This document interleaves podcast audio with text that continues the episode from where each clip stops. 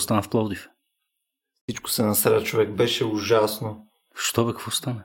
Не, мисля, всъщност не беше ужасно, беше доста факен яко. Въпросът е, че дигнахме се до Пловдив за първи път, за да правим събитие. Нали? Смисъл, ще правим а, ивента, който е на Влади Божилов. Бяхме направили близо 500 души в City Stage. Ще правим също, само че в Пловдив. И за първи път в нов клуб, в ново местенце, ще, не, ще тестваме да направим нещо доста голямо. И сме отишли с а, една баничарка, с а, два телевизора, с един проектор, с а, 20 метра кабели, с а, пулт, с микрофони, с неща. Откъде намери баничарка? Сигурно казано баничарка беше там а, комбито на Филип, but for the purposes Филип, of the дето му story беше колата. баничарка, Добре. да. Да го наречем баничарка. Да, не, не, злощастната кола на Филип, наистина, той не спечели нищо от това, че участва в А те Франция. откраднаха ли му я до покрай НДК или му я вдигнаха, че не разбрах? Мисля, че, мисля, че му сложиха скоба или нещо подобно, беше покъртително. Anyway, Така. Пловдив сме, райт? И съответно почваме да окабеляваме неща, защото нали, искаме да го направим клуба да е супер як, да се вижда от всякъде, нали, да има а, там във всички части някакви екрани, на които се вижда презентацията, да работят неща, проче почваме да прокараме кабели по а, там тавана, разни а, уличета, да попълваме, да правим неща да се случват, почваме да връзваме там стената, която имаме на, на клуба и това почва лека по лека да отнема някакви титанични часове. Обаче, къмто 7 часа без 5 минути, ние сме реди, 7 часа отваряме врати и сме богове и сме такива много факинг добри. В смисъл, смятаме се за ебати пичовете. Досетъпваме някакви такива допълнителни разни а, сетинги по лаптопи и прочее и къмто 8 без нещо, 8 без 15, гледаме последни штрихи, Хората вече са вътре. Хората са вътре, хората слушат музика, нали, там пуснали сме си там плейлист, че неща, всичко е супер яко. Аз вече пия втора бира и съм много чил. И по едно време само, мисля, че там Филип или, или Шадово някъде до, до компютъра стои и вика, а момчета, тук нещо мирише ми на изгорело. Такова мирише ми на ампери.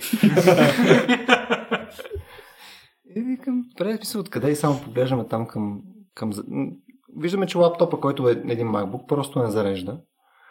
И равно зарядното, което е на Филип, просто е леко стопено в разклонителя точно до лаптопа. И това ти е лаптопа, който сме настроили с всичките неща. Нали? Е, като Така купуваш разклонител от левче. Fucking, it's MacBook. Да. Няма значение. И гледаш, имаме 15 минути да се тъпнем нов лаптоп, което на нас ни отнема час и половина. Обаче поне имаме втори MacBook, т.е. настройките ще ги копираме относително бързо, не пълно за 20-30 минути. Нямаме точно 20-30 минути, обаче аз си подготвям малко по-дълго дълъг опенинг, казвам на Влади Божил, Влади, тук ще ни трябва точно едни 5-10 минути и ти ако искаш малко по-дълъг опенинг, когато светне презентацията за тебе, почваме. Плащаме цялото това нещо и нали, Пловдив, супер яко е да ви видя, проче, лудница и ти за Влади, почва той да говори неща, светва презентацията и аз съм всичко е 6, нали така. Отивам при момчетата, лаптопа е стария. Не, е- не е новия, който аз викам, пичо, какво стана? Защо по дяволите, нали, къде е лаптоп? И те викат, с новия лаптоп не тръгна видеостената. Е, Човек всичко, гледа което е можело да се обърка, се е било объркало. Човек. Как ми иначе? Еми, какво да ти кажа? Смисъл, бяхме с а, два лаптопи на батерия в крайна сметка, защото първият беше с 30% батерия, след това свичнахме по средата на презентацията за половин минута М. на трети лаптоп. Обаче беше супер фан. Мисъл, хората бих казал, че бяха абсолютно съпортив за цялото това нещо и го приеха с а, една доза, нали така, light-heartedly. А, мисля, че ми беше една от по-любимите дискусии с Влади като цяло. Ние направихме Q&A, който беше близо час, някъде от до към 9.40 мисля, че правихме Q&A. Абе, пръснахме се, смисъл, беше много фън. Е, с Влади лесно се говори. С него лесно се говори, а и не само. В смисъл, въпросите, между другото, знаеш, понякога нали, има ивенти, за които просто няма достатъчно яки въпроси, които да зададеш на сцена. М. В Пловдив финиширахме с пилно 20 и нещо незададени въпроси, които всички бяха доста, Те, доста легитимни. Пловдивската публика е активна. Да. Беше доста яко. Много бих искал да направим още неща в Пловдив. Честно. Ми, хайде. Да, от нас зависи. Ще погрижим. Какво друго правихме тази седмица? Не тази седмица, този месец какво правихме? Първото нещо мисля, че беше комари. Нали Да, започнахме доста тежко. Общо заето подготвихме се за наближаващото лято. Леко се дигнаха температурите и веднага се подсетихме, че има гадни същества, които дебнат да смучат кръвта ни и те не са само жени. Той мисля, че Тодор Канталджиев А, ни го повтаря всяка сутрин по сутрешния блок, ни говори за нилската треска, с това се събуждам сутрин. Е, Да, да, да. Той да, е по всички... Абсолютно, абсолютно. Scaremonger, нали? Така Да, да, беше, да, да, да, абсолютно. да. Кърлежи и комари. Какво ни чака? Смърт сигурна. От Те, да, и е, нилска треска. интересното е, че ние за този ивент успяхме да си намерим много любопитен специалист, който а, е един от а, основните отговорни а, личности в страната, които се занимават с а, медицинска ентомология. Това ще рече, че се занимава активно с заболяванията, които се пренасят от а, кръвосмучещи насекоми, а, като той конкретно отговаря за комари. Така че това е един комаролог, който... Комарист, Комарист. според мен. Нямам идея Комарист. каква е, каква е а, правилната, какъв е правилният термин на български, но да. А те колко хора са такива в страната? Ами мисля, че Той е още комарист. един, примерно. а, Мисля, че има нещо от, от този сорт. Леко е незаменим. А, фанахме го в подходящ момент, в който не обикаля държавата за да събира и анализира проби, така че а, общо взето имахме щастието да имаме такъв лектор с нас. Тоест, те ако, ако са двама, не се качат на един и същи самолет, примерно. Ами, е, според мен е редно. Според мен това се нарича, нали... Това е е, Contingency Това е кодът на комаристите. Абсолютно. Това е, да, да избягване на риска. А, иначе той много любопитни неща ни разказва. Смятам, че лекцията се получи прекрасна. А, нямаше някаква чудовищно голяма публика, но както, не винаги, както винаги съм отбелязвал, това с размера на публиката не винаги зависи от това колко е интересна темата. Темата беше прекрасна. Той ни разказа, например, неща, които аз не съм знаел. Да кажем, че Не може да бъде. Ами, всъщност няма как човек да знае всичко. А, комарите, нали, всички са ни болезнено познати, докато нощем ги преследваме по спалните си, за да ги замажем върху тапета, просто за да ни остават да спим, а, когато изобщо спим. А, той ни разказа, примерно, че комарите са някъде около 25 хиляди вида или нещо от този сорт беше. Даже, не, извинявам се, 3500 вида, от които, а, които са разпределени в 50 рода. В България имаме само 48 вида. Бедняшка работа, човек. Бедняшка, нали? Не е като в тропиците. И комарите са ни като комаролозите. Е, още. Дефицитни. Също много любопитно ми беше факта, че комарите се развиват много по-добре в изкуствени водни басейни, като например оставени строшени туби, кофи, бидони, Стари каци, гуми. стари гуми, които са напълнили с вода при последния проливен дъжд. Защото се оказва, че в тези водоеми, комарите, които снасят яйцата си, в тези водоеми няма толкова много естествен живот, който по принцип би изял ларвите на комара и те там нямат никаква конкуренция, развиват се в огромни количества, след което нали, имагинират, така да се каже, превръщат се в възрастни комари и вече започват да ни нападат. Той разказа доста смущаващи неща за някои от заболяванията, които пренасят.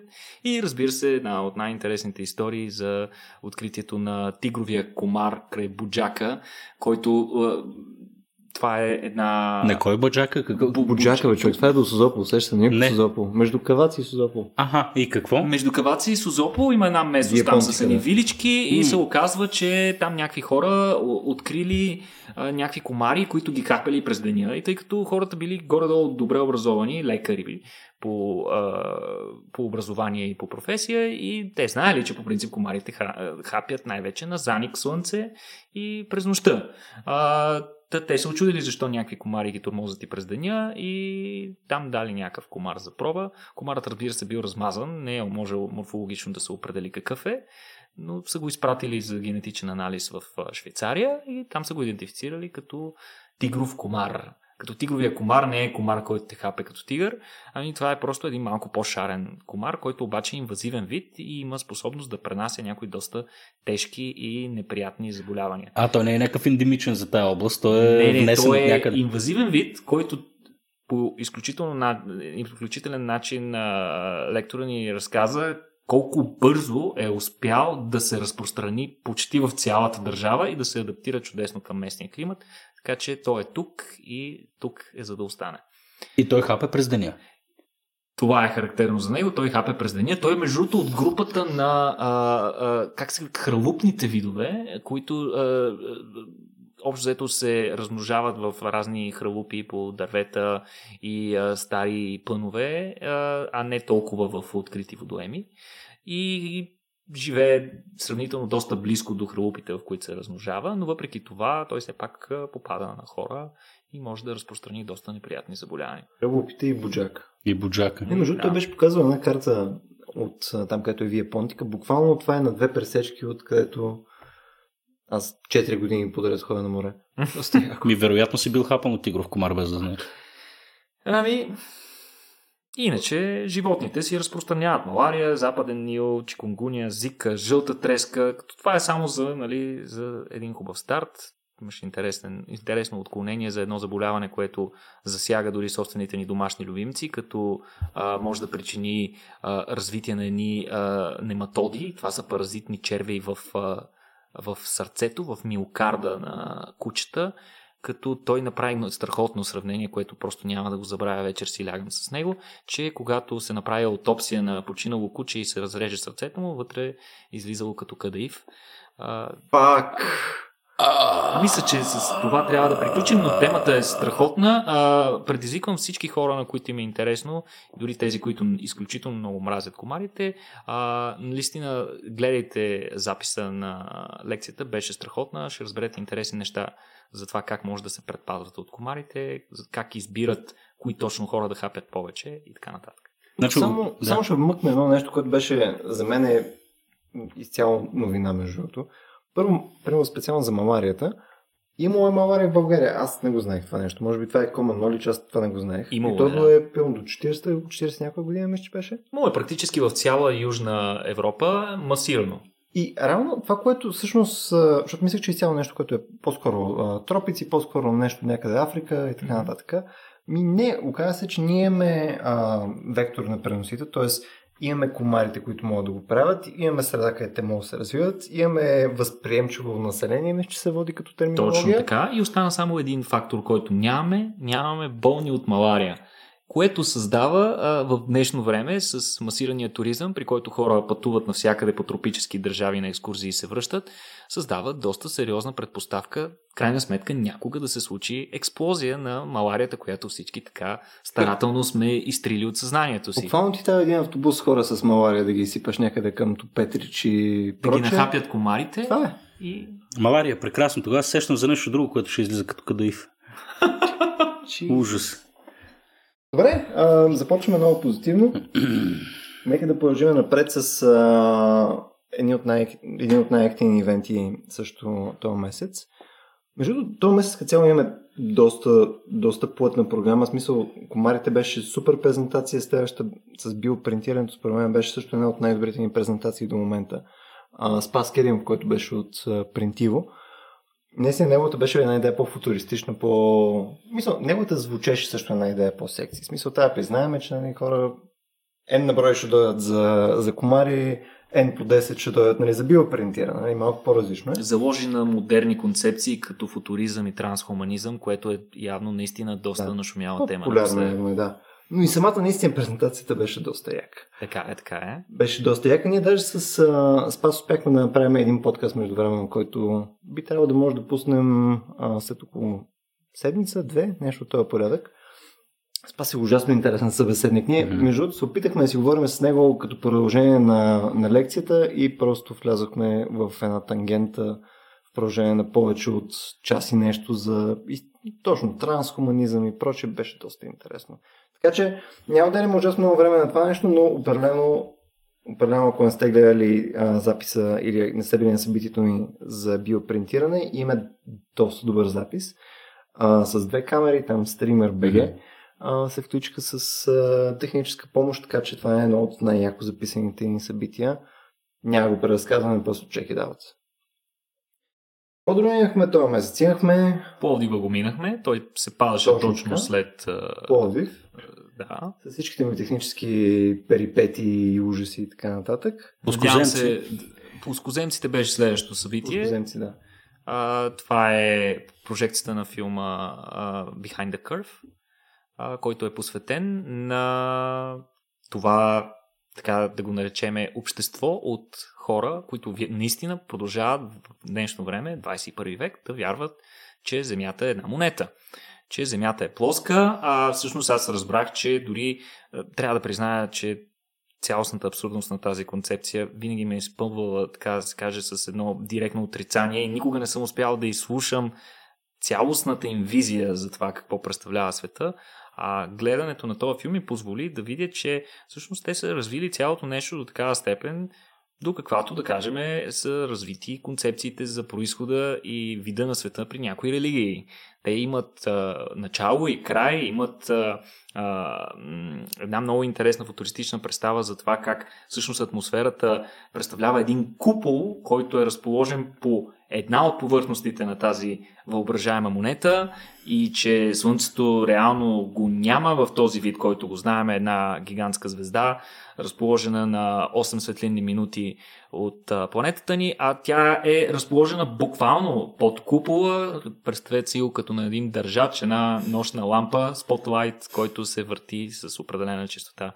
Цялото нещо, нали, в своята абсурдност, а, изключвайки тези неща, е изключително любопитно да се опитаме да вникнем в съзнанието на хората и да се замислим какво успява, как успява една такава теория да влезе под кожата им до такава степен, че те искрено да вярват в това нещо и да могат да са склонни да го защитават с буквално с, с всичките си сили. И, и как всъщност по този начин могат и доста други абсурдни или съответно по-малко абсурдни идеи да влязат в главите на обществото.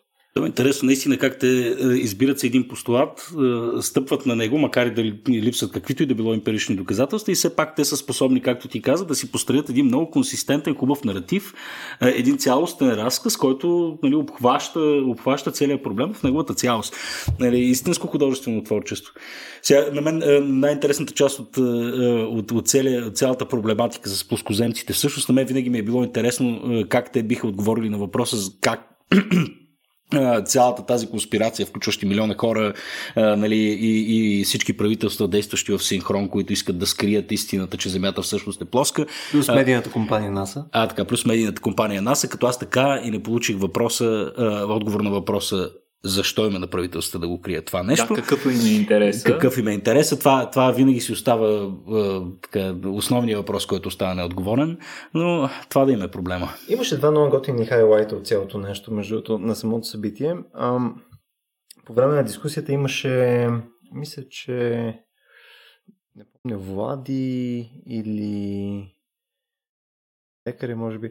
Имаше една нова графика, която е за скалата на такъв тип рационални вярвания. Екстремизма, да. Абсолютно. Това беше една от много по-готините скали. Смисъл, вътре имаше всеки неща, като примерно 9-11, mm. нали, Ли Харви Освалд, Кемтрейлс и там разни Lizard People или там как се, как се наричаха? Рептили, рептили. да, рептили.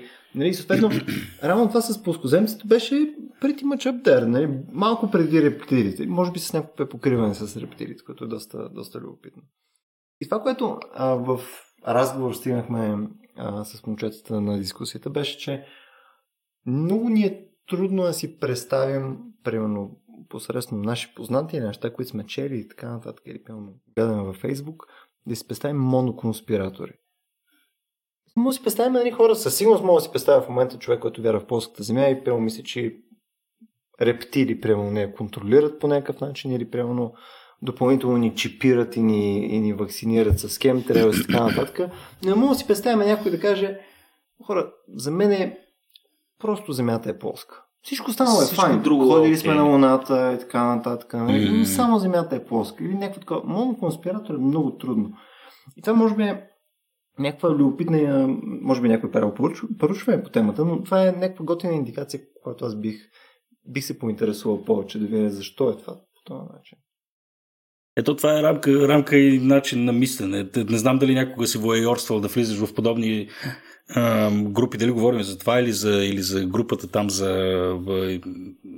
новата конвенция за детето, която нали, хората така активно протестират, но в момента, в който почнеш да воерстваш, да кликаш на профилите на хората, обикновено това, което откриваш в техния в техния фит е едно така много широко разнообразие на всякакви прояви на, на различни конспирации, съмнения към правителства, авторитети и прочее. Така че то, от този frame of mind всъщност започва да, да, да е много плодовита почва за, за, за всичко това да порасне. Значи аз искам да кажа, че съм в момента в три групи за плоскоземци. Mm. И три, мисля, две са в България. Инфилтрираш, инфилтрираш. Да, две са в България, едно от чужбина. Не, мисля, аз нали, не съм по никаква форма нали, не си представям, че искам да водя някакъв крусейт и да образувам и така нататък. Някаква така. И Абсолютно само стоя и такъв някакъв такъв много удовлетворяващ момент просто да чета някои ти неща. Просто не знам. Знам че, знам, че е малко неправилно, обаче това да го прави още по-интересно. Ето, това, е, това, това те кара да се чувстваш добре в собствената си кожа, в смисъл, да. той е известник. Ма да, между това, даже, част от хората не ги, не ги джаджвам по някакъв начин, просто mm. е много любопитно човек. Mm. Виж, просто само стоиш и си не, пълно на някаква тема, където е, да кажем, някой отива и им казва, абе хора, как ще отговорите примерно на това нещо? Не, пълно тук се случва някаква гравитация. Не? те са такова, They buy the bullet. Няма гравитация. Гравитация е not a thing. Това е абстракция. Нали, нищо, което ние не можем да текстуваме директно с нашите ръце, практически или с някакъв непосредствен уред, така че да покажем, ето това е нещо видимо и така нататък. Нищо, което е отделено на няколко стъпки като абстракция, не е, не е доказуемо. Е много интересно, между Те са, това, което бяхме си изговорили на евента, те са наистина фундаментални скептици. Да, да това е, това е докарано, докарване на скептицизма до крайност, което показва, че почти всяка концепция, докарана до крайност, в крайна сметка се изопачава и губи губи своята достоверност. Не, то, то скептицизма в крайна сметка е инструмент, като всеки инструмент, зависи как го използваш. Абсолютно. Много ме е, че не успях да пусна достатъчно плоски шеги. като тази. Последното ни събитие а, беше е сега преди седмица, а, беше за индустриални катастрофи. Между другото това, трябва да признаете, че може би е едно от най-катастрофалните ни имена на събитие. Обаче всъщност съдържанието вътре, нали, човек би очаквал, да, би очаквал, че е мрачно, оказва се, че е много по-мрачно. Като говорим за катастрофални заглавия, между другото, за болекар от бъдещето си остава е, най-катастрофалното заглавие, което те първо предстои като евент да направим. Какво беше казал, че че е като ефтин хорор филм. Но да, предстои ни евент за болекар от бъдещето. Четвърти, вероятно в момента, в който го слушате това нещо, вече, вече ще се е случил евента. Не а съм всъщност сигурен. събитието, което ни очаква, ще бъде много яко. Ние отново ще ви провокираме да се опитате да дойдете въпреки заглавието и да си отговорите на въпроса как аджеба един ден след 10 години би изглеждала грижата за нашите зъби. Защото в момента всички имаме спомени породени от детството си още и ужас към заболекари малко или, малко или повече по-трудно е, изразен, но в крайна сметка преживяванията при заболекаря в никакъв случай не са приятни и доста често не малко от нас се улавяме как отлагаме а, неизбежното посещението при заболекаря и съответно а, ремонт на възникнали повреди през това време, което сме го отлагали. А, затова смятам, че а, това, освен, че ще бъде интересна презентация, за да разберете какви са най-новите тенденции в бранша, ще бъде чисто практично интересно, за да видите крайна сметка, че има хора, които мислят за това, виждат, че нещо в съвременната стоматологична грижа не е окей и трябва съответно да бъде постепенно коригирано. Нека се върнем към катастрофите, които не са зъбни катастрофи за момента. Освен ако не говорим за зъбите ти, които са истинска. Шегувам се. Шегувам се. Нищо страхотен си. Значи, пуснеш малко фандък. Око за око, зъб за зъб. зъб, за, око за, а, или, или еврейското око за две зъб за чене. А, What? В Стария Завет е така. Кажи за индустриалните катастрофи. Anyway, индустриални катастрофи. Това, което между това аз очаквах да се, мисля, да, да е повече събитието в интерес на истината, нали, още когато го мислим като концепция, е повече в посока на Чернобил и евентуално малко Фукушима. Всъщност оказа се, че има неща, първо, за които аз изцяло не съм знал, пълно катастрофата, която е била в Буфало, Пепкон, проче. Mm-hmm неща, които са химични катастрофи или а, такива, които са... Свързани с гигантски експлозии, отделяне на отровни вещества, които дори, дори не са свързани с, с, с аварирал ядрен реактор и отделяне на радионуклиди, както е в Чернобил, но всъщност се оказва, че някои от тези катастрофи по своите последствия са доста по-грандиозни, отколкото която и да е от авариите в ядрени реактори, което малцина от хората го знаят. А огромният ужас, който е насъден по отношение на радиацията и нейните последствия върху човешкото здраве, ни пречат да осъзнаем, че всъщност имаме доста повече врагове. Мен лично много ми хареса как започна презентацията на Лютов, а, който просто ни показа една картинка, на която беше се опитал да обобщи благата на съвременния цивилиз... цивилизован свят, коли, уреди и супер много неща, които правят живота ни по-лесен и удобен.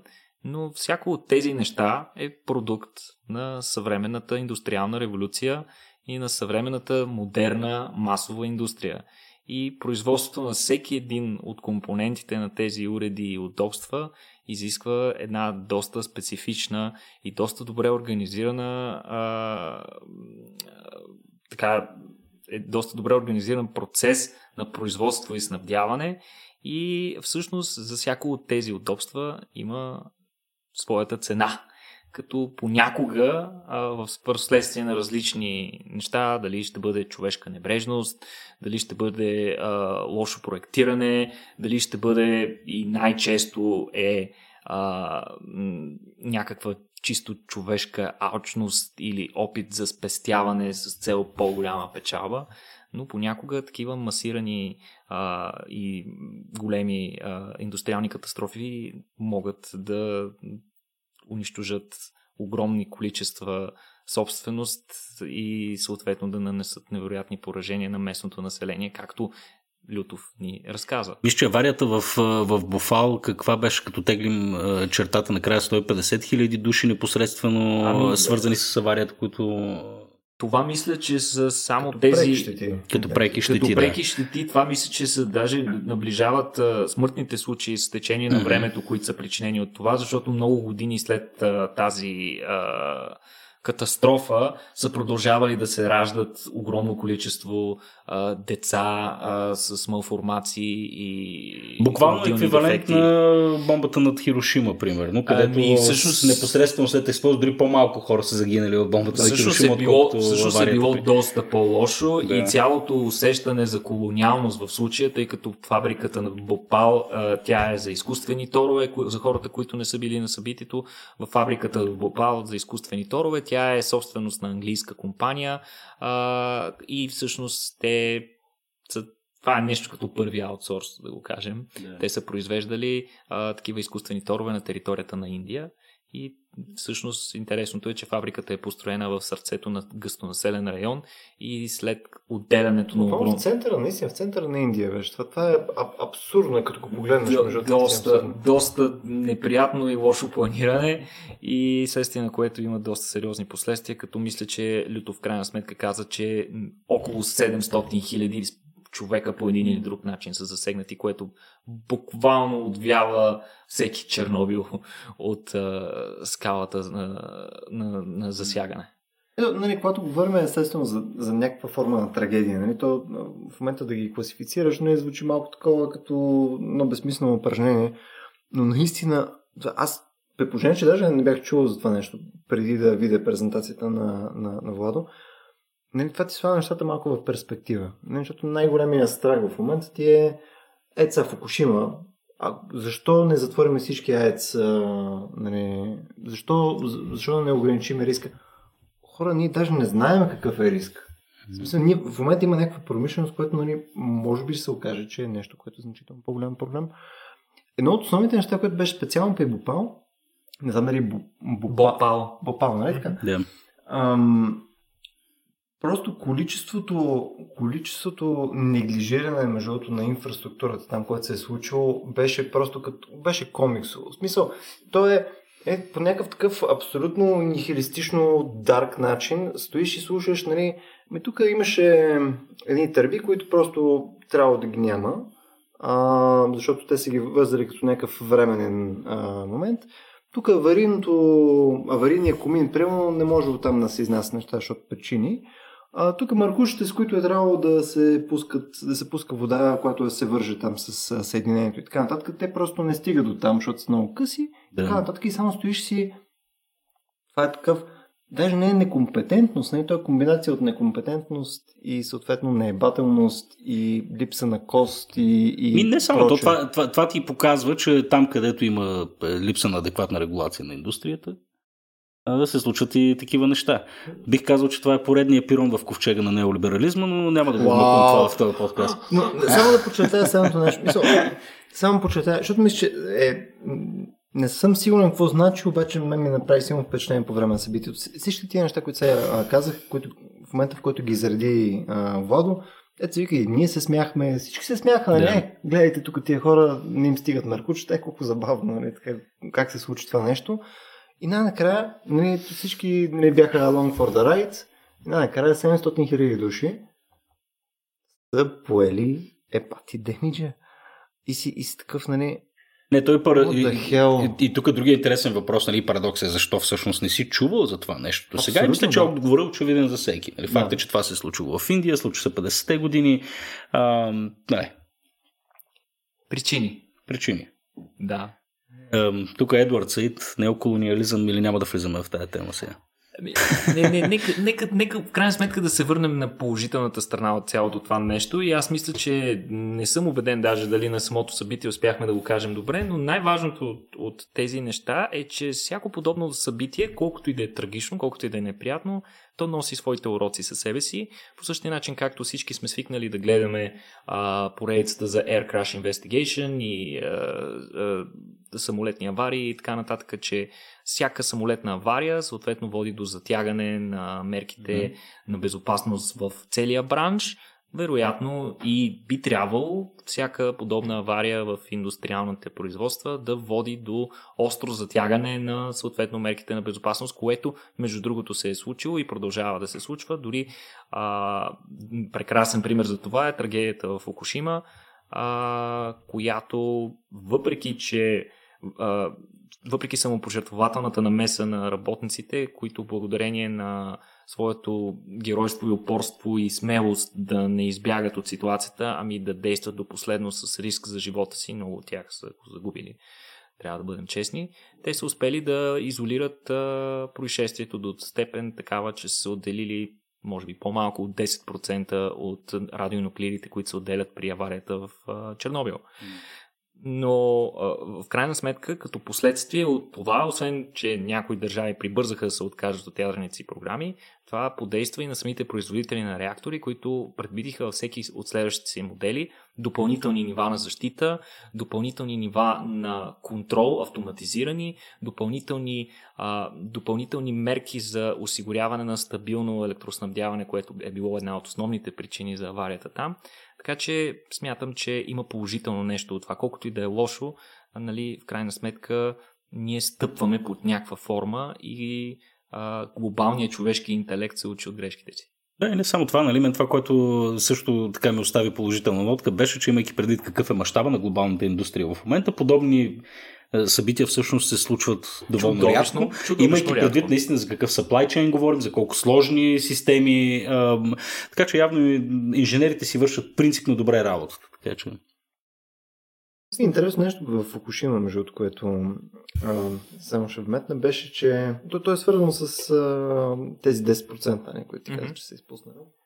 А, ако може да си представите само решението, което е трябвало да вземе най-вероятно там, не знам, плант менеджера или инженера и така нататък, не знам, човек, който е бил отговорен за, за тази смяна, примерно и така нататък, Причината, примерно, за да се изпуснат нали, това количество радиация, те трябва да отпуснат, да освободят под някаква форма налягането, което е било в реактора. Нали? Така, това, което се в, един, в един от реакторите, в който отказва една от а, системите. Трети реактор май беше, даже ако не се лъжа.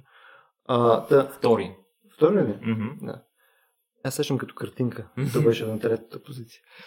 Да, това, което се случва, всъщност има такова налягане, че ако не се предприеме някакво действие, така че се освободи, със сигурност да освободиш радиацията, ще се получи така наречената такава парна експлозия. Парна експлозия на ядрен реактор не е окей. Okay. Не е, това е ядрото. Реално имаш Чернобил. Точно така.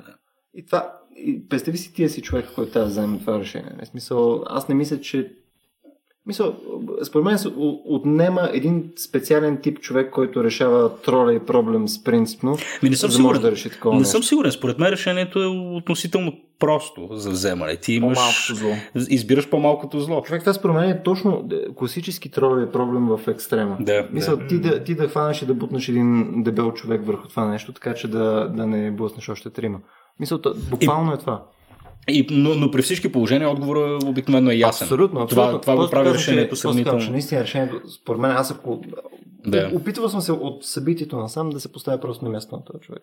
Това според мен е абсурдно сложно решение. Аз мисля, че този човек е откачил вече, сигурност. Бих преди, че в Япония най-вероятно се и самоубил вече, не знае. Да, мисля, мерси за тази позитивна нотка. Така да минем към новините през Какво се е изминалия месец. Еми, ние традиционно почваме с космос, но последно време толкова много космос има, че даже се налага да отрязваме част от а, последните ни новини и да избираме само най-интересните. Една от най-големите новини отново е свързана с SpaceX. Добре, че сте те, да има за какво да си говорим. Мислиш, мислиш че кажеш между ръката на Дунав в сантиметри или нещо такова. Няма космос. да, да, да. Е, Между другото има, освен хора, които вярват, че Земята е плоска, има една доста по-малка група общество, което искрено вярват, че няма космос. Всичко е една а, глобална конспирация, че ни убеждават за някакви глупости само и само да се инвестират пари, да се харчат, да се крадат. Но всъщност космос няма, всичко е това, светът и Вселената представлява това, което виждате около вас. Това горе, дето се вижда, че блещука са някакви отражения, холограми и така нататък. Но, както и да е, връщаме се в нормалния живот и си говориме за а, нашият любим супергерой, съвременният железен човек, а, Елън, Илон Маск. Вече няколко пъти ни направиха забележка в коментарите, че не го казваме правилно. Надявам се да съм се справил този път. Илон Маск. Илон Маск. Да, С малко руски акцент. Те, между другото. трябва на африканс да го Да, ами на 24 май, по случай денят на Кирил и Методи и на да, славянската писменост, Елън Мъск изстрелва в а, космоса с помощта на Falcon 9 първите 60 сателита от проекта Starlink, който представлява неговият проект за глобален, ефтин и достъпен интернет, който да бъде наличен на цялата повърхност на Земята. А, проекта първоначално е, поначало е предвидено да има почти 12 000 сателита, които да са разположени буквално навсякъде и да покриват всяко кътче на планетата и да доставят, както той твърди, един истински достъпен и а, съобразен с а, прихода на съответната нация интернет за всеки. А, това е наистина доста благородно начинание, доста интересно. Освен това, той смята този интернет и да бъде доста бърз. А, сега това беше интересно, че се изведаха 60 сателита на куп.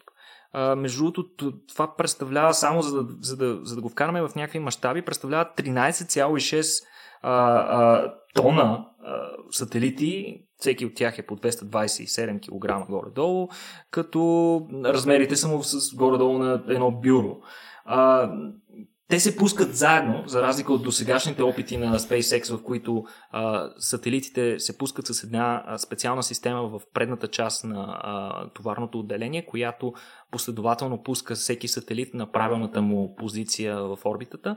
Случая а, не беше такъв, те се пуснаха заедно на куп една гигантска маса, които в последствие се разделиха и стартираха своите миниатюрни ионни бустери, за да се издигнат на необходимата си орбита. Имаше много готина картинка, която после ще прикачиме към линковете, която се вижда една дълга редица а, от сателити, които хората са наблюдавали с телескопите си, а, което било доста зрелищно наистина в момента на отделянето, преди всеки от сателитите си поеме по своята орбита.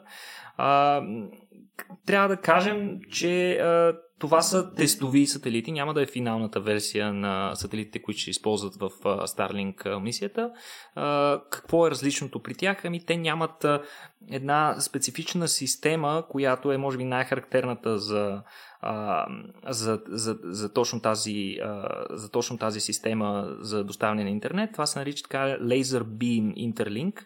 Това е а, една система, по която информацията между отделните сателити и Земята се предава с помощта на лазерен лъч, като случая се, тъй като лъча се, предава, а, лъча се придвижва в вакуум, тъй като сателитите са в космоса, съответно скоростта на предаване на данни би била около 20% повече, отколкото при оптичен кабел, където а, имаш нали, непрекъснато отражение. Цък, цък, цък, цък, цък, цък. Така че би доставил една доста висока скорост на интернета, но ще видим как ще вървят нещата. Може би в някои от следващите изстрелвания ще видим финална версия на тези а, спътници.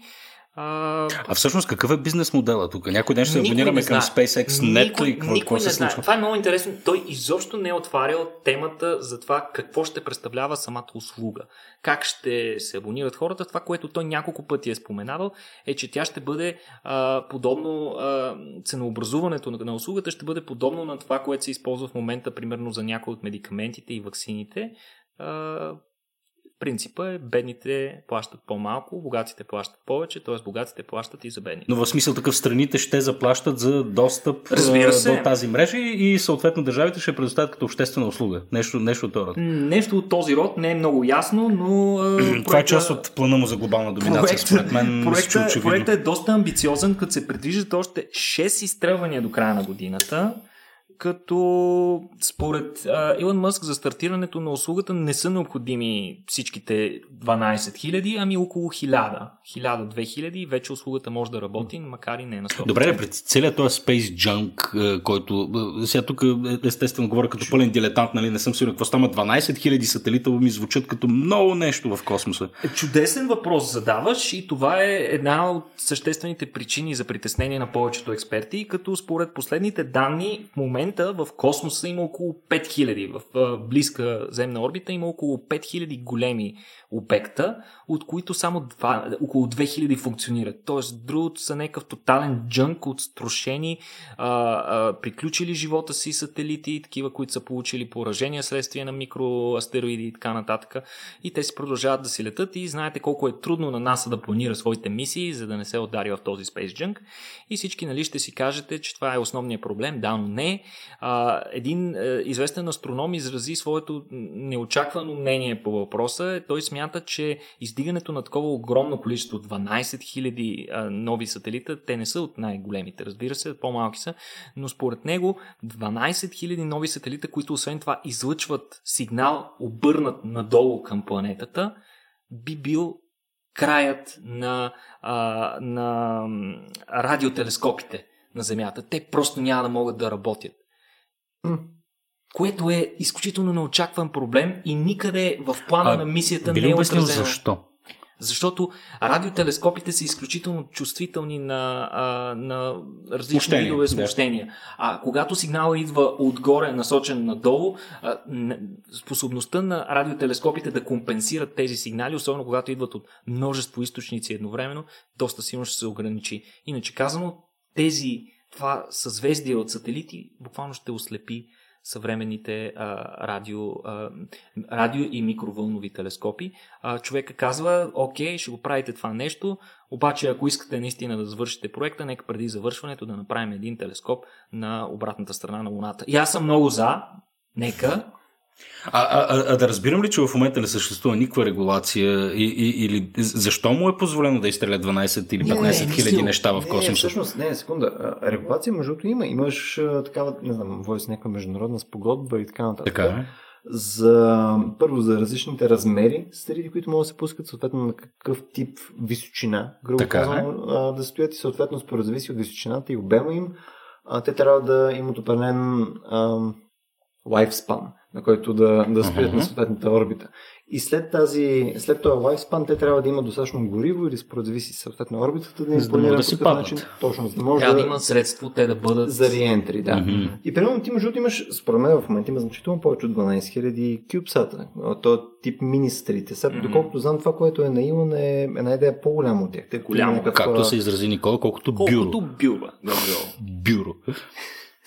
60 бюра, не мисля, че не, не, не мисля, че представи, представи си 12 000 бюра. 60 бюра и някаква тежка космическа бюрокрация. Се има, той си има в момента бюра. около такъв Near Earth Orbit Coworking Space някъде в момента се върти.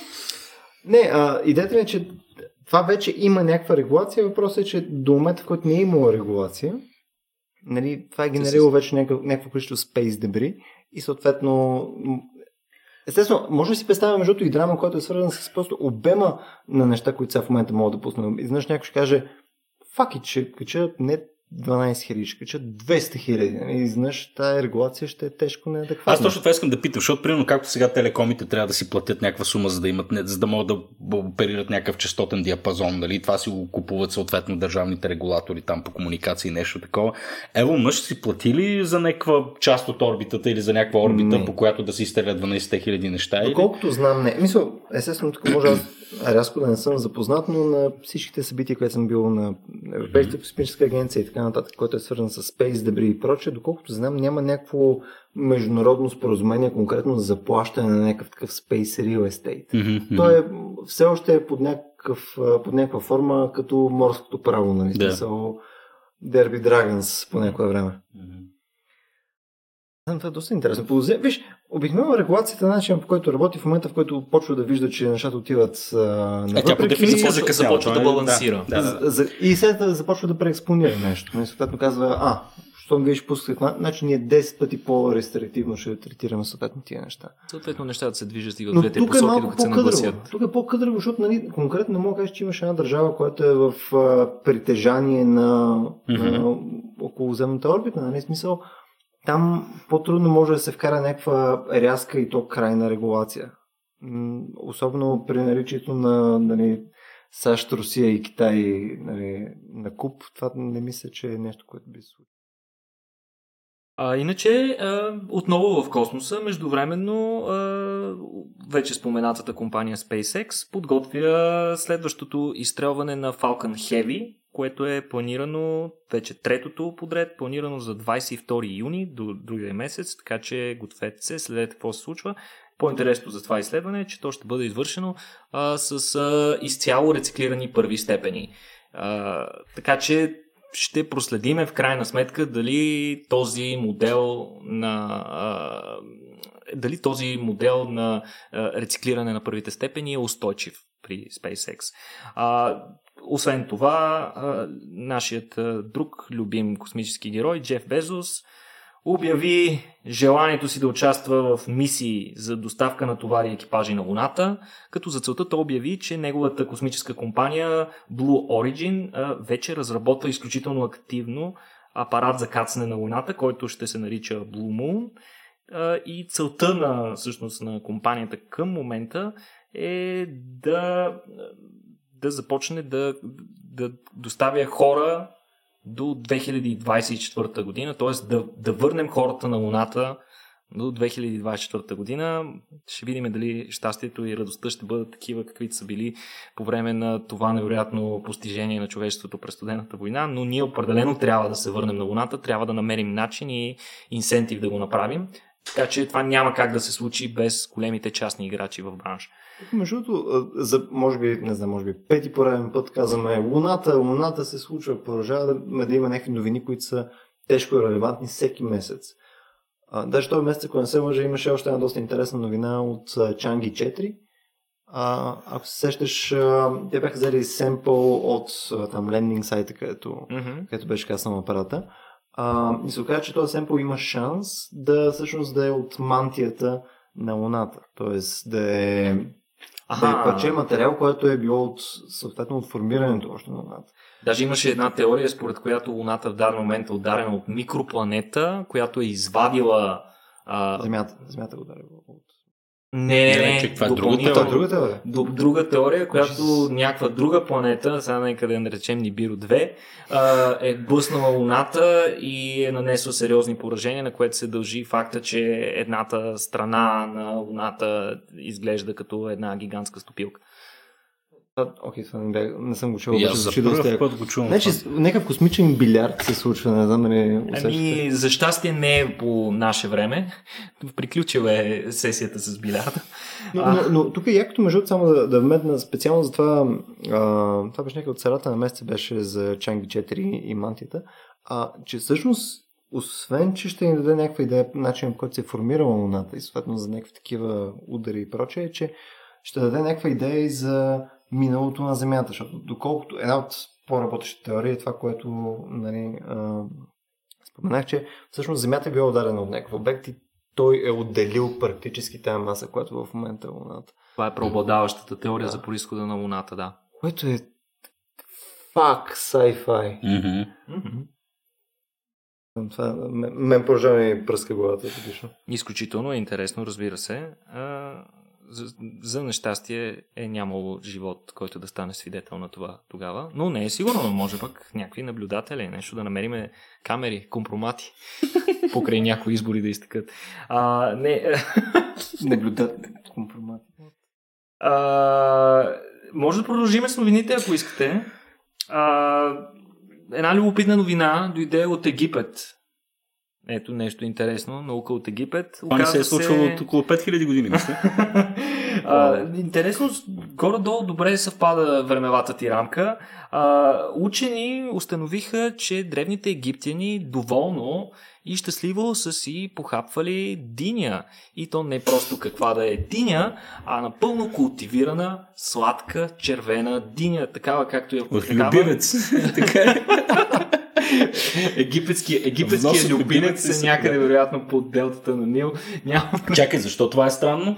Ами, защото до този момент не се е знаело точно в кой момент а, са започнали да се появяват, а, са започнали да се култивират дините. Не е имало начална дата. Имало е някакви различни а, открити археологически, които показват, че даден етап на различни места се е била вече разпространила като култура, но началото на тази култура не е ясно, иначе динята по своята същност, тя идва от Африка, тя е mm-hmm. диво растение, което е, по принцип дава малки плодове, които са а, с повече семки и с, с бяла сърцевина, което е много интересно, защото в бялата сърцевина има голямо количество е, група съединения, които се наричат е, кукурбитацини, мисля, че се бяха точно така. Кукурбитацините Характерното за тях е, че придават един горчив и неприятен вкус на хранителното изделие.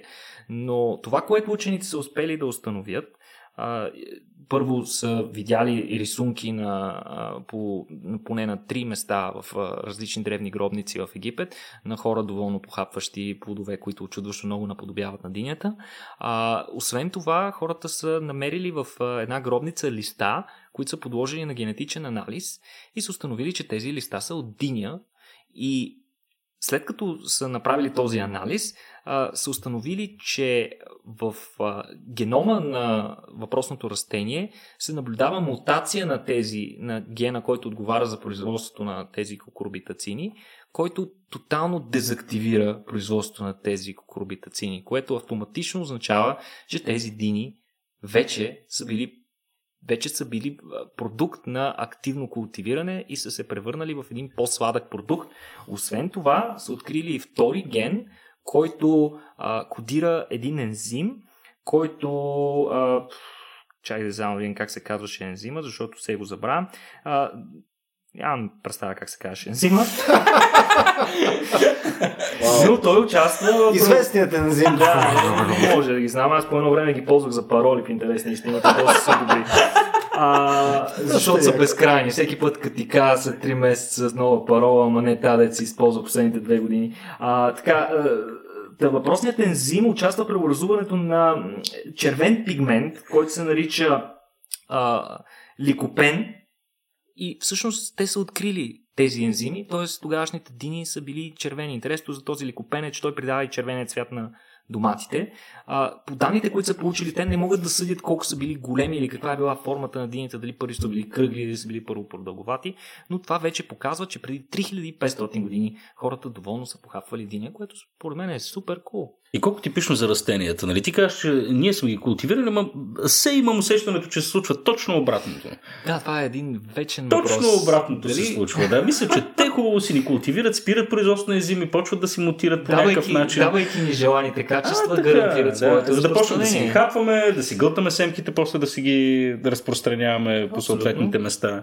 Тоест, искате да кажете, че сезона на дините е започнал преди 5000 години? Абсолютно. Сезона на дините.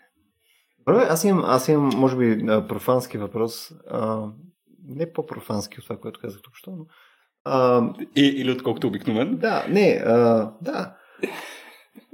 В разни ренесански а, нали, там, картини и проче, нали, има такива някакъв натюрморт, проче, нали, на екзотични плодове и има и дини, които тотално не изглеждат като дини в момента. Нали. Това е a thing, нали, от там, примерно... Чак, че виждал си ренесансова картина, на която има диня.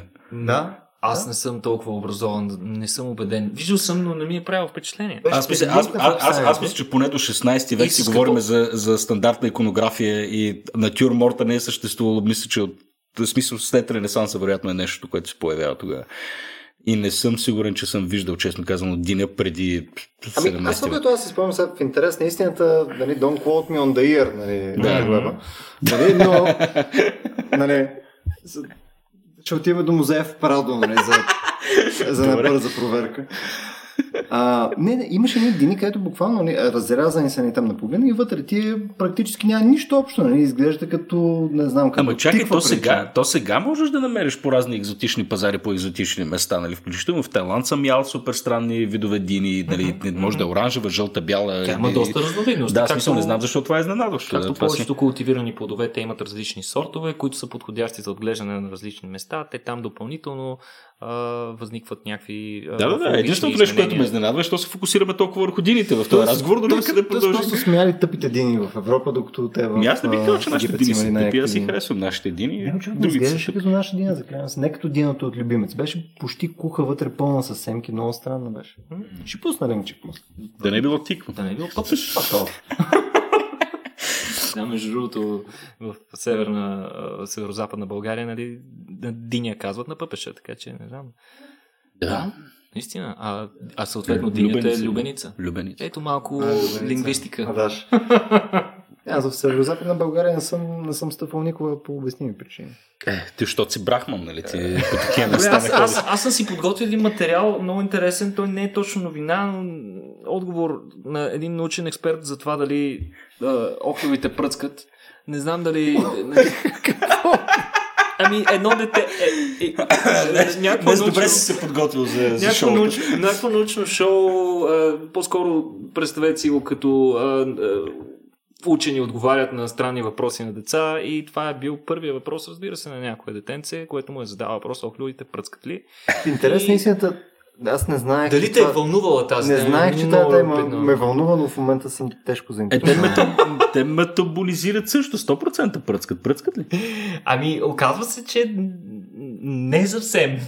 Оказва се, че по-скоро... А... Се уригват. Не, по-скоро не пръскат. И Причината за това е, че те имат корено различен метаболизъм на нашия, имат а, абсолютно съвсем различен начин на храносмилане.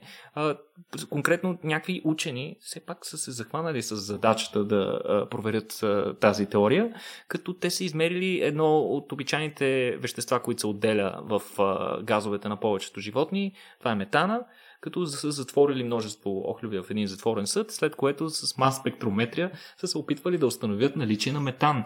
А, а, тези уреди, както виждате, са ангажирани с тежък сайенс. А, но Не, Представям си, представям си охлювен асансьор. не мога да. но а, в крайна сметка охлювите са отказали, стискали са се до последно и не са пръцнали, не са отделили нито молекула метан или поне не в рамките на детек- детектируемите граници. Така че учените са си направили извода, че те по-скоро а, не пръцкат. И а, по-любопитното е, че а, в последствие са направили един по-сериозен ресърч, който и, дори е направен дейтабейс, в който има супер много животни, на които пише дали е установено със сигурност дали пръцкат или не пръцкат. Искам този дейтабейс. този дейтабейс ще бъде прикачен задължително, като той е, е свързан и с а, а, източници, където има доказателства за това дали различни видове животни пръскат. Но аз искам да се върна отново на охлювите нещо интересно за тях, а, което съм сигурен, че на Любо ще му е безкрайно интересно.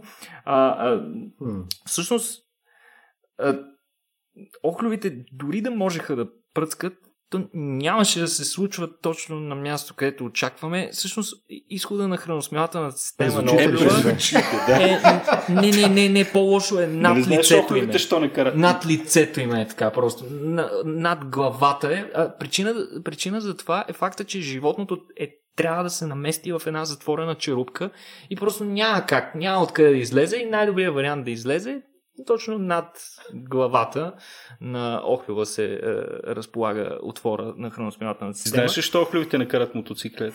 Да, бе. Защото им се веят очите.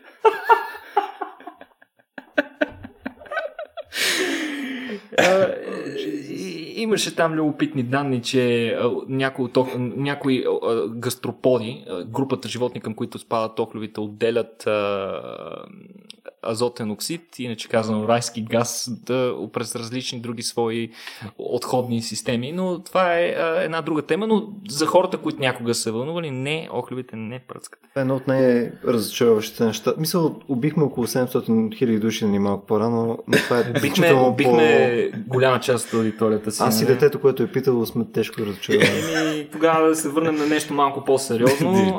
Преди през главата. За първ път, това е вече новина, че за първ път е приложен а, генно модифициран вирус за лечение на антибиотично резистентна инфекция бактериална при човек. Става дума за едно момиче, което има генетичното заболяване фибрик. Чай, че ми изкочи от главата, как се казваше, цистик фиброзис. Аха. Цистик фиброзис, цистична фиброза. Това е тежко заболяване, което засяга изключително силно белия дроб на хората. Това е генетично. А, съответно, детето е имало доста сериозни проблеми, а, поражения върху белия си дроб, които са наложили двойна а, белодробна трансплантация. Детето е получило нов бял дроб, но а, в, а, в последствие а, тъй като при всяка трансплантация то трябва да поема при всяка трансплантация то трябва да поема някакви а, имуносупресанти, които да попречат на органа да бъде отхвърлен от а, човека, който го приема. И поради тази причина, а, поемайки тези имуносупресанти, а, детето е развило някаква тежка инфекция, която е, се е дължала на а, бактерии, подобен на този, който е на туберкулозата, микобактерии.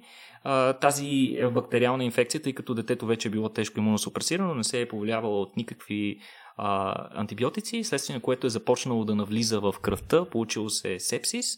А, така да се каже, е било изключително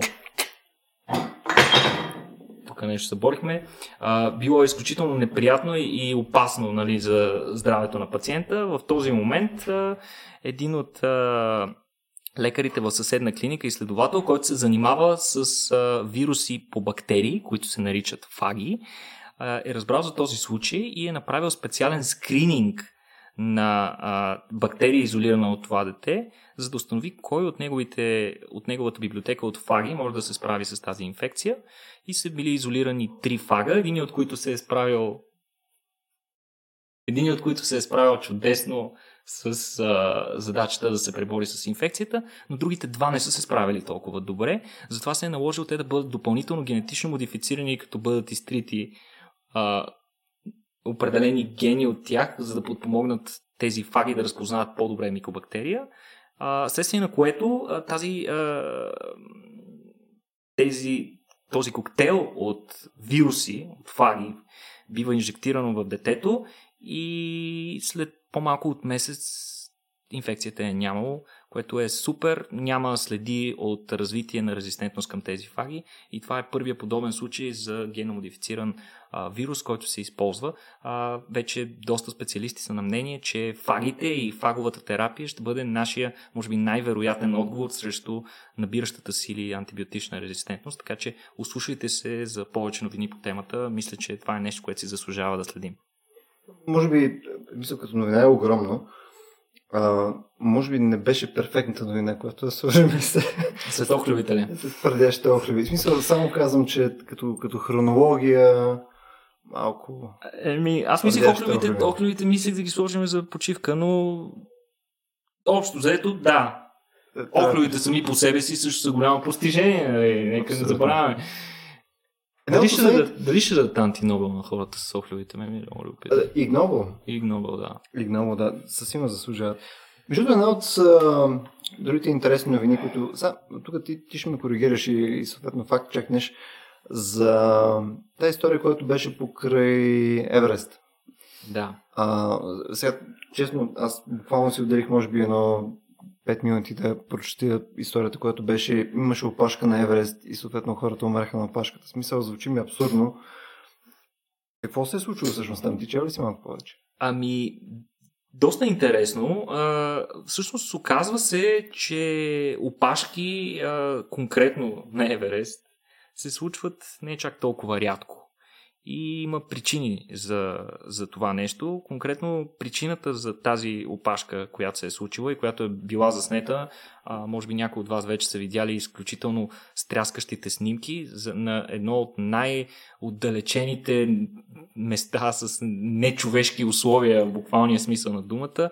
Има огромно количество а, човешки материал, облечен в най-различни цветове, които просто седят и изчакват. А, както знаете, а, над 7500 метра е така наречената зона на смъртта, където всяка прекарана минута те доближава до смъртта. Така че не е точно мястото, където да се редиш на опашка, независимо колко хубави са баниците накрая. Но, а, защо се е случило това нещо? А, оказва се, че това нещо обикновено има предпоставки, които са необходими за да се случи подобно нещо. Най-важният от тях е, че конкретно тази година така наречения прозорец от подходящи климатични условия за изкачването на Еверест е бил много тесен, т.е. имало е много малко подходящи дни за катерене. И това е наложило всички туристически е, групи, всички алпинистски групи, които са организирали своите клиенти, шерпи и така нататък. Това е доста сериозна организация, трябва да кажем. Е трябвало да кондензират тази годишния сезон буквално в 3 дни. И може би в най-подходящия ден, на 22 или на 23 май тази година, станала много грандиозна опашка пред върха, като мисля, че конкретно този ден се бяха качили повече от 250 човека на върха. А, както знаете, хората се качват, горе прекарват известно време, то трябва да си направи селфи, иначе не се е случвало, трябва да снимаш за родата, някои снимат клипчета с обращение към министри и така нататък. Но цялото това нещо на, на върха е мутаене и губене на време, може да коства животи, както се е случило и тогава. Мисля, че а, няколко алпиниста са умрели. За целия сезон. Последната цифра е 12. Да. За целия сезон мисля, че са 11, че е до последно, но може някой друг да е починал междувременно. За целия сезон на Еверест са починали 12 човека, което нали, не е най-смъртоносния сезон в никакъв случай, но е един от... а, Аз всъщност тук имам, тук имам общите цифри, е, от както сме започнали още от Едман, Едман Хилари Мгм.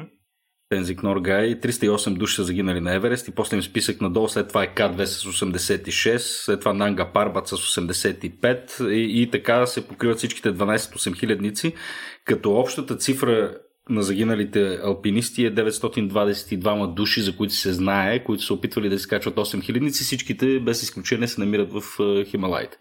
Съответно, са над 8000 метра. 922 човека. Включително и 9 българи. Уви, тази година загубихме още един български катерач. При опита си да качи Охотце, загубихме още един българин. А, но такива неща се случват. Сега въпросът е защо. Защо аджиба се случват, каква е драмата, какво, какъв е проблема на подобни височини и, и защо алпинизма, високо, високопланинският алпинизъм а, и катерачеството е толкова опасен спорт. Ами, освен факта, че а, температурите и климатичните условия на такава височина са ужасни, а, може би много от вас знаят, че с покачване на височината въздух се разрежда и съответно наличният кислород за дишане на по-голяма височина е по-малко, което създава доста сериозни неприятности на а, хората, които са там. И дори в а, един момент, така наречената зона на смъртта, е, а, това е момента, в който вече това е лимита на възможности на тялото ти да се адаптира към ниското количество кислород и оттам нагоре а, практически ти умираш. Бавно, но съществено, при някой даже доста бързо, но постепенно умираш. А, сега имам един много любопитен въпрос. Той е свързан с едно неразбиране по темата. Значи, по принцип на надморска височина, а, количеството на процентното количество на кислород е около 21%. Нали така? Mm-hmm. А какво смятате, че е количеството, процентовото количество на кислород на Еверест, например? И щом питаш, вероятно не, е, не, не, не е много по-малко, вероятно е 19. Любо, ти имаше някакво предположение? 13,7. Изключително добро предположение, но а, Петко печели без да го превишава. А, всъщност процентното количество на кислород е абсолютно същото, каквото е... Fucking bullshit. Каквото е и... и каквото е и на а, надморското равнище. Това, което се променя е всъщност гъстотата на молекулите на въздуха. Mm. Мисъл, глобално като брой молекули въздухът е по-малко.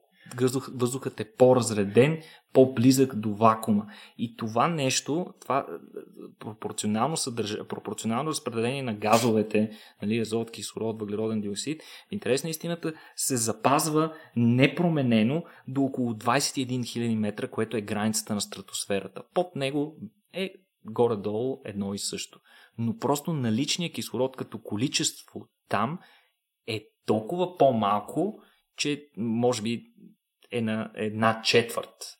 Значи съотношението е едно и също, но количество молекули е, е много да, по-малко. за това има терминът парциално налягане, което mm. означава точно това. И всъщност това предизвиква височинната болест, така ли? Това е, да, това предизвиква ефекти на хипоксия, недостатъчност на кислород, което в последствие а, може да прерасне до височинна болест, която пък а, има различни по-тежки свои проявления. Mm-hmm като, например, височинната болест, нали, когато кислорода не, не, не ти достига, а, съответно, а, как реагира тялото на това нещо, а, започва да свива кръвоносните съдове, за да увеличи кръвното ти налягане, започва да кара сърцето ти да бие по-бързо, за да може да компенсира неспособността да разнася кислород до, достатъчно кислород до различни части на тялото. Съответно, пулсът ти се вдига, а, започваш да се задъхваш, защото вътрешно тялото ти те стимулира да дишаш повече, просто защото бърка недостатъчното количество на кислород с недостатъчно дишане и а, цялото това нещо съответно е придружено с а, главоболие, с а, гадене, с а, загуба на апетит, с а, непрекъсната умора, бързо уморяване, бързо задъхване. А, доста неприятни ефекти се наблюдават нощем, между другото, когато човек се успокои и когато а, започне да диша спокойно, той често започва да се задушава, да изпитва задух, не може съответно да спиш като хората, което води до допълнителна умора. А, но това са само първите признаци на височинна болест и всъщност немалка част от хората успяват да се адаптират към тях. Това е така наречената аклиматизация, която се извършва а, с течение на времето, докато прекарваме определено време на високата надморска височина, като тялото ни компенсира а, липсата на достатъчно кислород, като отделя най-вече един а, е, хормон, който се нарича еритропоетин и който стимулира а, костния ни мозък да произвежда повече еритроцити, повече червени кръвни тълца, които да, навлизат, да навлезат в кръвта и съответно повече червени кръвни тълца могат да носят повече кислород, той кислород е по-малко, ама те ще вземат повече и съответно в крайна сметка ще стигне. Но това също има своите последствия, защото води до сгъстяване на кръвта, която започва съответно да се движи по-трудно през кръвоносните съдове, а, също така, съответно, локално налягането на различни места се увеличава много, а пък в крайните части на капилярите кръвта понякога не може да стигне напълно, което се наблюдава с непрекъснато изтиване на крайниците, а, което ако продължи достатъчно дълго може да доведе до некрози и така нататък. Но а, това пък е причината за един от по- тежките а, симптоми на тук съм си записал, че около 140 удара в минута може да достигне, когато човек сърдечния ритъм на човек, който е в момента с криза на височинна болест. Представете си, просто си седите и сърцето ви бие така, как се едно карате а, велосипед в планината. Това е заради свиването на кръвносните съдове. Това е заради свиването на кръвоносните съдове, заради а, недостига на кислород на различни органи. В тази връзка, извинявай, четах, четах, че в последно време и експерименти всъщност го доказват, че Виаграта помага и има не просто анекдотни доказателства, ами хора си вземат Виагра, за да им помага да се, да се адаптират по-добре към въпросната височина болест. Виагра или съединения, медикаменти от същата група. Да, съединения, да, които да. всъщност това, което те предизвикват, е те се противопоставят на тази вазоконстрикция, mm-hmm. която се наблюдава чрез дилатация. Да. Те това и правят в кавернистите ни телца, mm-hmm. в а, действат на гладката мускулатура и водят на до... пениса, може да го на пениса. Кавернистите, да, да на пениса. Са кавернистите. Колко, колко високо е София? София е на около 400-550. Е, това е много високо, човек. Това е много високо. Не, като, каза, като каза за адаптация, може би е, е, и това обяснява защо преди всъщност да се качиш на върха трябва да изкараш около 6 седмици, доколкото знам в базовите, в базовите лагери, непосредствено преди да тръгнеш към 5-дневното пътешествие нагоре към върха. Минимум. 6 седмици е средния престой, който трябва да, трябва да изкараш което съответно обяснява защо пътешествието до Еверест е толкова скъпо. На моменти може да достигне до 150 хиляди долара, като само а, адекватни дрехи и оборудване биха ти, а, биха ти били нужни около 10 хиляди долара. А, лиценза да, за да изкачиш Еверест също струва... хиляди долара само лиценза. Да. Без допълнителната екипировка, кислород и така нататък. Да, а, от тук допълнително, в смисъл по-допълнително, горките шерпи, които носят целият този товар и нали, това, е, това е ежедневната работа, а, средно изкарват около 3500 долара на едно изкачване с, с, с алпинист, като средния тип бакшиша. Уския, уския на... пай, за съжаление, не отива у хората, които изнасят да, работа да, да, да. Шерпата, очаквания тип е около 500 долара, който, който би получил, за да се изкачи до върха с някой. Тъй като... Все пак трябва го сметнем не с покупателна способност, само че се Мисля, да, някакъв да, економически аргумент. Мога но, но, но, но, но, там се случва и друго нещо, освен че има пренасищане на хора, които желаят в момента да изкачат Еверест, особено от нововъзникващи пазари като Китай, Индия, включително и хора от Източна Европа стават все повече. Харесва ми, че Еверест е комодити. Да, да, да, то, тотално се е превърнал в комодити. Той е фундамент на, на, на, на економиката на Непал а, и на региона. Абсолютно. Без него брутният вътрешен продукт на Непал ще падне доста рязко. Да. Трябва да бъде а, но, но тук вече започват да възникват и редица други проблеми, тъй като да си шерпа не е просто да си работен кон, който катери нагоре. Ти трябва да си изключително добре подготвен, да познаваш терена, трябва да преминеш през много сериозна школовка, за да извършваш тая работа. И в един момент се оказва, че просто няма достатъчен административен капацитет, буквално, който да, да поеме количеството желаящи, които искат да изкачат върха, което съответно води до компромиси. В един момент имаш много по-голямо количество компании, някои от тях са доста шейди, компаниите по принцип трябва да имат изискване и по-сериозните компании имат да правят един така по-хубав скрининг на хората, които искат да изкачат Еверест, което означава, нали, съответно, тестове за здравословно състояние. Нали, ти съответно, за да изкачиш Еверест, трябва да си не топ форма, ами много, много топ форма. Ти трябва да имаш една стабилна едногодишна тренировъчна сесия преди да тръгнеш на там. А, та, цялото това комерциализиране и насищане на целия този пазар а, води съответно до, до неадекватност от страна на компаниите, от страна на гидовете, които ги водят и съответно и неподготвени шерпи а, и, и, и всички останали последствия са на лице, мисля. Е, съответно имаме и недостатъчна инфраструктура, нали, която да поеме целият този товар и всичко това резултира в, в все повече смъртни случаи. От тук нататък мисля, че е редно да кажем и да, и да добавим ефектите и от промените в климата.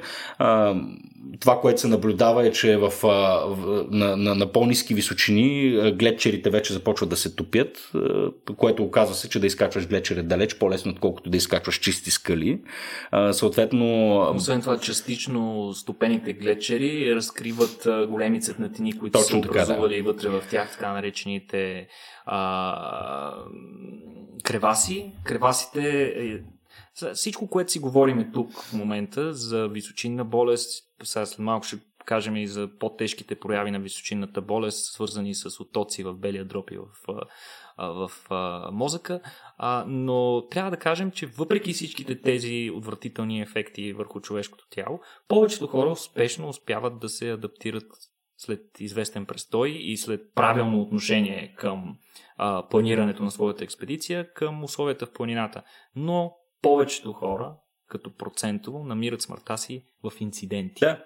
И колкото, колкото по-труден е терена и колкото по-непредсказуем с повече а, такива а, креваси, които се отварят. Това са гигантски цепнатини в леда, които може да са дълбоки по повече от 40-50 метра, съответно падането вътре е края а, също така падане на сараци, които представляват едни гигантски козирки от лед и сняг, които а, достигат внушителни размери и се предизвикват основно от действието на силните ветрове на такава височина. А, те са изключително а, стабилни структури, за, стоят доста дълго време, но съответно натрупват огромно количество маса и в момента в който паднат могат да предизвикат лавини или директно да пометат алпинисти, когато са образувани в такъв участък. Да, и, и, и още един допълнителен момент, пак дали заради климатични промени, в смисъл видимо се случва точно заради, и заради това, но вече над една височина от над 7500 метра на Еверест все по-рядко се оказва, че вали сняг. Там в момента е суша от, от, от доста години и се появява, се получава едно заледяване на цялата повърхност на, на, на върха, която още, още повече го прави по-опасен за, за възникването на подобни инциденти, защото очевидно в сняг се ходи много по-лесно, отколкото по чист лед многогодишен. А, така че да, инцидентите се повишават поради, поради ред причини също. Иначе доста любопитно за мен беше, като се зачетах за височинната болест, е, това може би ще му бъде интересно на Любо, че височинната болест е всъщност доста чест симптом, доста често проявление, което се среща при много хора на доста по-малки височини, дори между 2500 и 4000 метра. Причината за това е, че горе-долу а, а, много по-голямо количество хора ходят на такава височина неподготвени, тръгвайки много бързо да изкачват, т.е. да кажем се качват с автомобилите си на изходен пункт, който е на над 2000 метра и в рамките на деня много бързо се качват а, до над 4000 метра. Което аз самия съм го правил, когато качвах един връх в а, Италия, Гран Парадисо и вече малко под върха трябва да кажа, че вече усетих леко така напрежение в главата си, което са първите признаци на височина болест, главоболието. Иначе, любопитна история би било да се каже, че един от най-високите градове на хората са разположени на около 6000 метра и вече нагоре няма. А, не, аз исках да разкажа любопитна история за столицата на Боливия. Боливия е една прекрасна южно точно така. Лапас е една прекрасна южноамериканска държава, която обаче е един същински кошмар за абсолютно всеки футболен отбор, който трябва да гостува на тази държава. Защо? Защото а, стадионът е специално разположен в високата част на града и а, мисля, че само да си погледна, не си спомням точно каква беше височината, но мисля, че беше на 5100 метра и на тази Но, височина... 5100 метра. На тази... А... Това е да играеш на Монблан или на Казбек, примерно. Това не сериозно. Но е равничко. Не е екстремно. Въпросът е, че повечето футболисти може да си представите а, а, как се чувстват, особено тези, които идват от а, крайбрежието. Вероятно се досещате, че Боливия е може би държавата с а, най-висок коефициент на спечелени а, матчове в, а, на, на собствен стадион. Аз, аз мога да... Те може да, аз предлагам да им ги пишат служебни, просто за да гарантираме здравето и на, на играчите. Значи, аз според мен мога да релейтна с начин, по който Меси се е чувствал на този стадион. Главно, защото мисля, че по много начини си приличаме с Меси. Основно физически.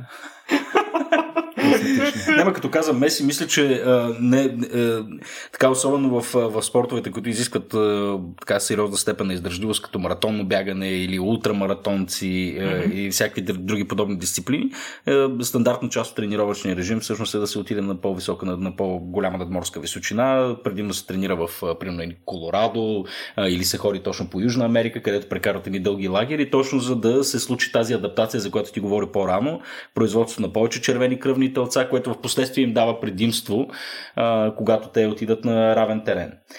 А, казвам го като пълен дилетант. Това Абсолютно. го четах някъде. Това, така, че... това дори се случва на да собствения ни футболен да отбор, който много често тренировъчният им лагер къде е? На Белмекен, да, където е да, по-високо. да, Очаква се хората да преспят няколко нощи там, да им се увеличи количеството на еритроцити в кръвта, да, Да. бъдат по-окислени и съответно да бъдат по-работоспособни на а, по-низко, когато играят на по-низко. Сега, а, това е много любопитно, което каза ти. По принцип, препоръчителното, според повечето експерти, е да не се качва повече от 500 метра над 4000 на ден. Като може да си позволиш да качиш повече, но винаги трябва да спиш на по-малко. Тоест, може да направиш аклиматизационните изкачвания обикновено са организирани така, че ти да се натовариш, за да стимулираш сърцето и а, костния си мозък да произведат повече, а, след което да слезеш на необходимата височина, така че да не се чувстваш супер зле през нощта. И горе-долу по около 500 метра а, трябва да качваш на ден. Като много важно нещо е, че а, ефектите на адаптация се блокират от а, сънотворни и от алкохол. Така че не е никак окей да пиете алкохол, докато се опитвате да се аклиматизирате, защото тези... А, Всичко ни взеха. Това да не пиеш, това да не пиеш на планина вече. Всичко ни взеха. А, да, действат, действат доста, доста контрпродуктивно по отношение на адаптацията. Иначе, а, за по, е, е, като си говорихме за адаптация, какво правим, ако не можеш да се качваш? Примерно ти си много зает човек, въртиш някакви корпорации и не можеш да си позволиш непрекъснато да си напирен всеки ден, но въпреки това искаш да качиш някой висок върх, примерно Джо Ойо и такъв момент какво можеш Точно да направиш? си мислихме. Имаш, имаш повече пари, можеш да ходиш на барокамери. Барокамерите са места, където те затварят и променят изкуствено налягането на въздуха. Това, за съжаление, из- изисква специално оборудване. Мисля, че единственото място, където а, има барокамера в а, София е Военна академия. Там те затварят в такава камера, свалят ти а, налягането и те карат вътре да въртиш нещо беларгумента или просто да седиш, като в случая имитацията на условията се наблюд... е, е пълна, защото наистина имаш по-низко налягане, но изисква по-специфична апаратура. Но вече има така наречените височинни палатки, които, което можеш да си опълниш в хола. А, височината палатка представлява а, една доста по-херметическа, херметически тип палатка, в който влиза един мъркуч с въздух, който помпи смес на въздух, в която има по-низко количество кислород. В случая нямаш промяна на налягането, т.е. същото, но количеството на кислорода вътре се намалява и, това, и може да постигнеш, да кажем, някаква концентрация, която да а, наподобява на тази, която се наблюдава на целевата ти височина. Тоест, ти стоиш си в палатката у вас и си мислиш за Еверест. И стоиш си така. Представяш? Еверест, Еверест. А това Еверест, време е платена услуга ли? Аз Смисъл, мога ли да ти как си мислиш? Как си мислиш? Барокамера. Бам, барокамера е за сервис. Да. Между другото, Барокамера. барокамерата се използва за редица терапевтични а, цели, като, като, като например за а, шум в ушите, също доста ефективна понякога, защото понякога имаш някакво обръщане на тъканта вътре в, а, в а, ушната мембрана, което е следствие на свръхналягане, което се е получило или следствие на силен шум, или в следствие на нещо друго, или в следствие на някакво възпаление, което го е изкривило. И барокамерата е място, където тази тъкан насилствено може да бъде помръдната, така че... Знам дали ми трябва барокамера или просто съм далеч от вкъщи. Аз само искам да ви върна малко към Еверест за, за съвсем мъничко. Засегнахме цялата там наука с а, височини, с проблеми, даже вкарахме климатични промени, проче, пък гидовете и така нататък. Много, много тегаво. Това е искат хората да ходят на Еверест. Защо някой ще отиде на, не знам, Кайди, кое си и така К2. нататък? Защо някой... Или малко по-широкия въпрос. Защо, защо ние ходим, примерно, на неща, които очевидно ни плашат, на неща, които са по-скоро Ужасни. Е, бейс джампинг. Тия, дето ходят с малките задкрилки, нали, изкачат от високи места и се удрят в мостове. Е, мисля, че вече и психологическата наука се е изказала и целият житейски исторически опит е, го показва това нещо, че изживяването с- струва повече, отколкото притежанието на каквото и да било друго нещо. И мисля, че всеки човек в житейския си път идва един момент, в който почва да го осъзнава това нещо а, и започва да търси все по, или все по-екстремното, или да, може би все по-екстремното. Нали? А дали дали е толкова екстремно? Тъй като, примерно, има в момента сега не знам, пълно, покрай Инстаграм забелязвам, че е значително по-модерно. Разни руснаци фащат, катерят серия високи небостъргачи, примерно без въжета, без, без каквото и да е скачат нагоре. Според мен там са комплекс от фактори. В смисъл, mm-hmm. там, там имаш намесена и, и, и суета, и стремежа към популярност, и едновременно с това нали, желанието за адреналин. Според мен е много комплексен феномен, за да бъде изследван нали, изолирано. Да хванеш едно, едно нещо, което е характерно за човешката природа и видиш ли това, това поведение нали, проява на, на, на тази конкретна черта. Специално за тия руснаци, защото знам за, знам, знам за какво говориш, според мен е точно комбинация от всичките тези, тези различни фактори. Да, да, те са малко луди и малко шанта, ви, но едновременно с това и стремежа към, към този експожър, нали, да си...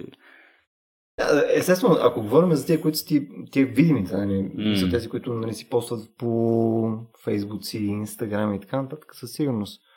Но има някаква доза клика, която ти е просто отива и стои по високи места, човек. И, не знам, тук, тук ли според мен може да каже, че въпросът е биохимия, не е ли? Трябва, и дали, е, дали е изцяло само заради то thrill seeking? Смисъл, защото чел съм някакво количество неща покрай хора, които не го правят това mm-hmm. нещо. Не изглежда, че по, по, техни, по техен доклад не изглежда, че го правят вследствие на това, че това им дава някакъв ръж. Даже обратното смисъл. Всички казват, консистентни между другото, че ако го правиш с цел нали, да е някакъв ръж, шанса да се пречукаш е значително по-голям. Мисля, ти си без въжета на ръба на някаква сграда. Да ти е... Те какво само декларират тогава? Смисъл, защо го правят като не Защото могат горе-долу и съответно това, това тях явно ги дърви по някакъв много вътрешен начин. Но не е, не е нещо, което е вследствие на дава му някакъв адреналин и бива хайпнат. Естествено. Да, първо self-declared е... неща. Да, естествено, естествено. Тук, да. тук не, не, мисля, не смятам, че е много обективно. Първо обаче ние трябва да, да, да, да направим ясната оговорка, че не всички хора са такива. Не всички хора имат предпоставка да бъдат адреналин джанкис.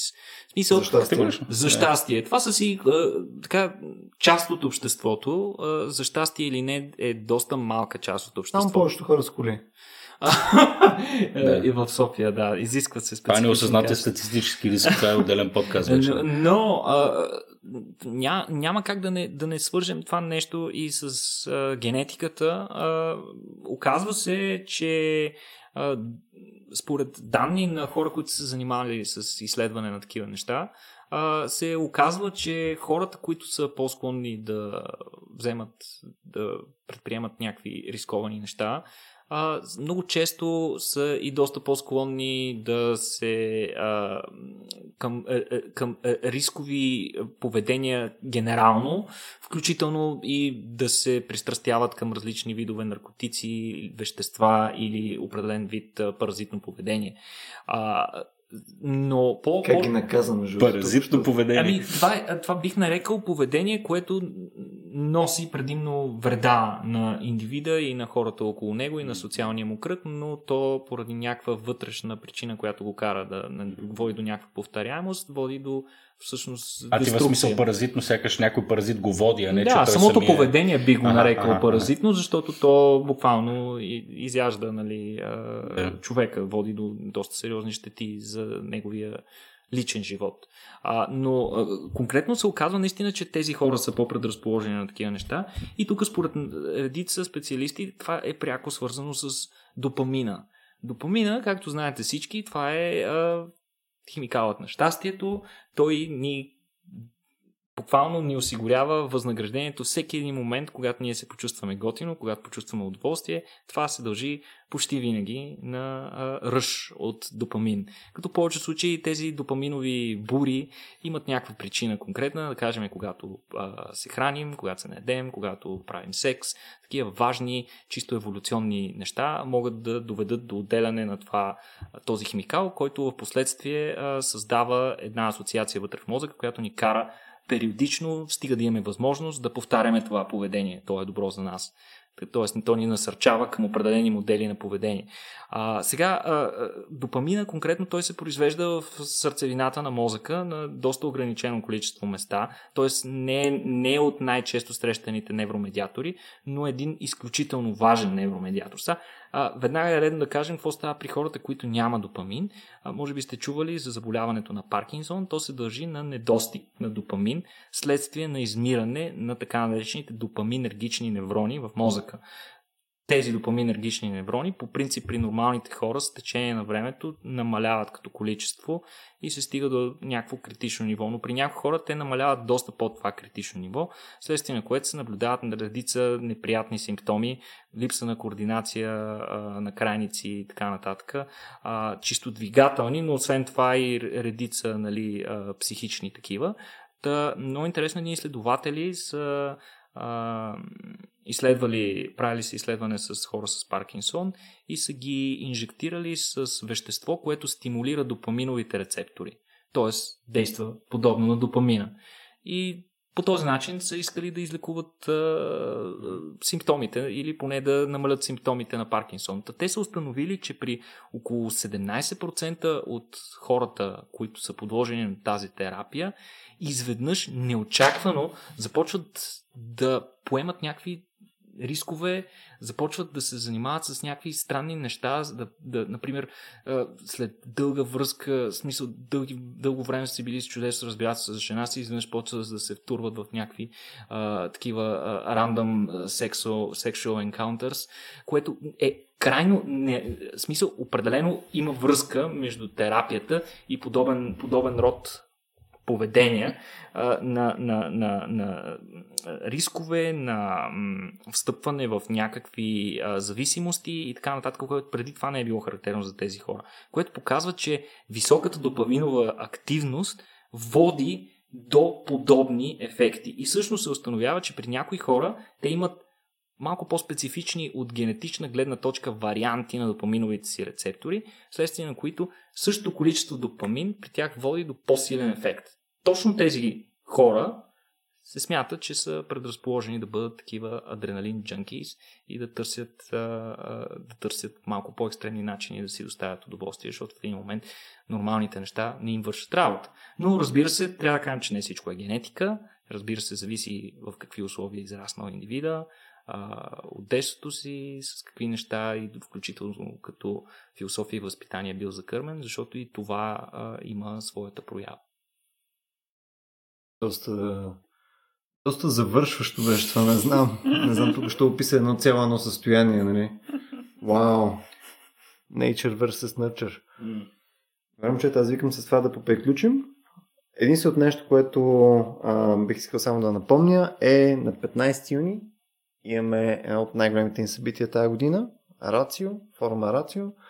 Купете си билети. Няма да обясняваме всичките а, неща, които ще се случват на, на събитието. Само ще подчертая едно от тях.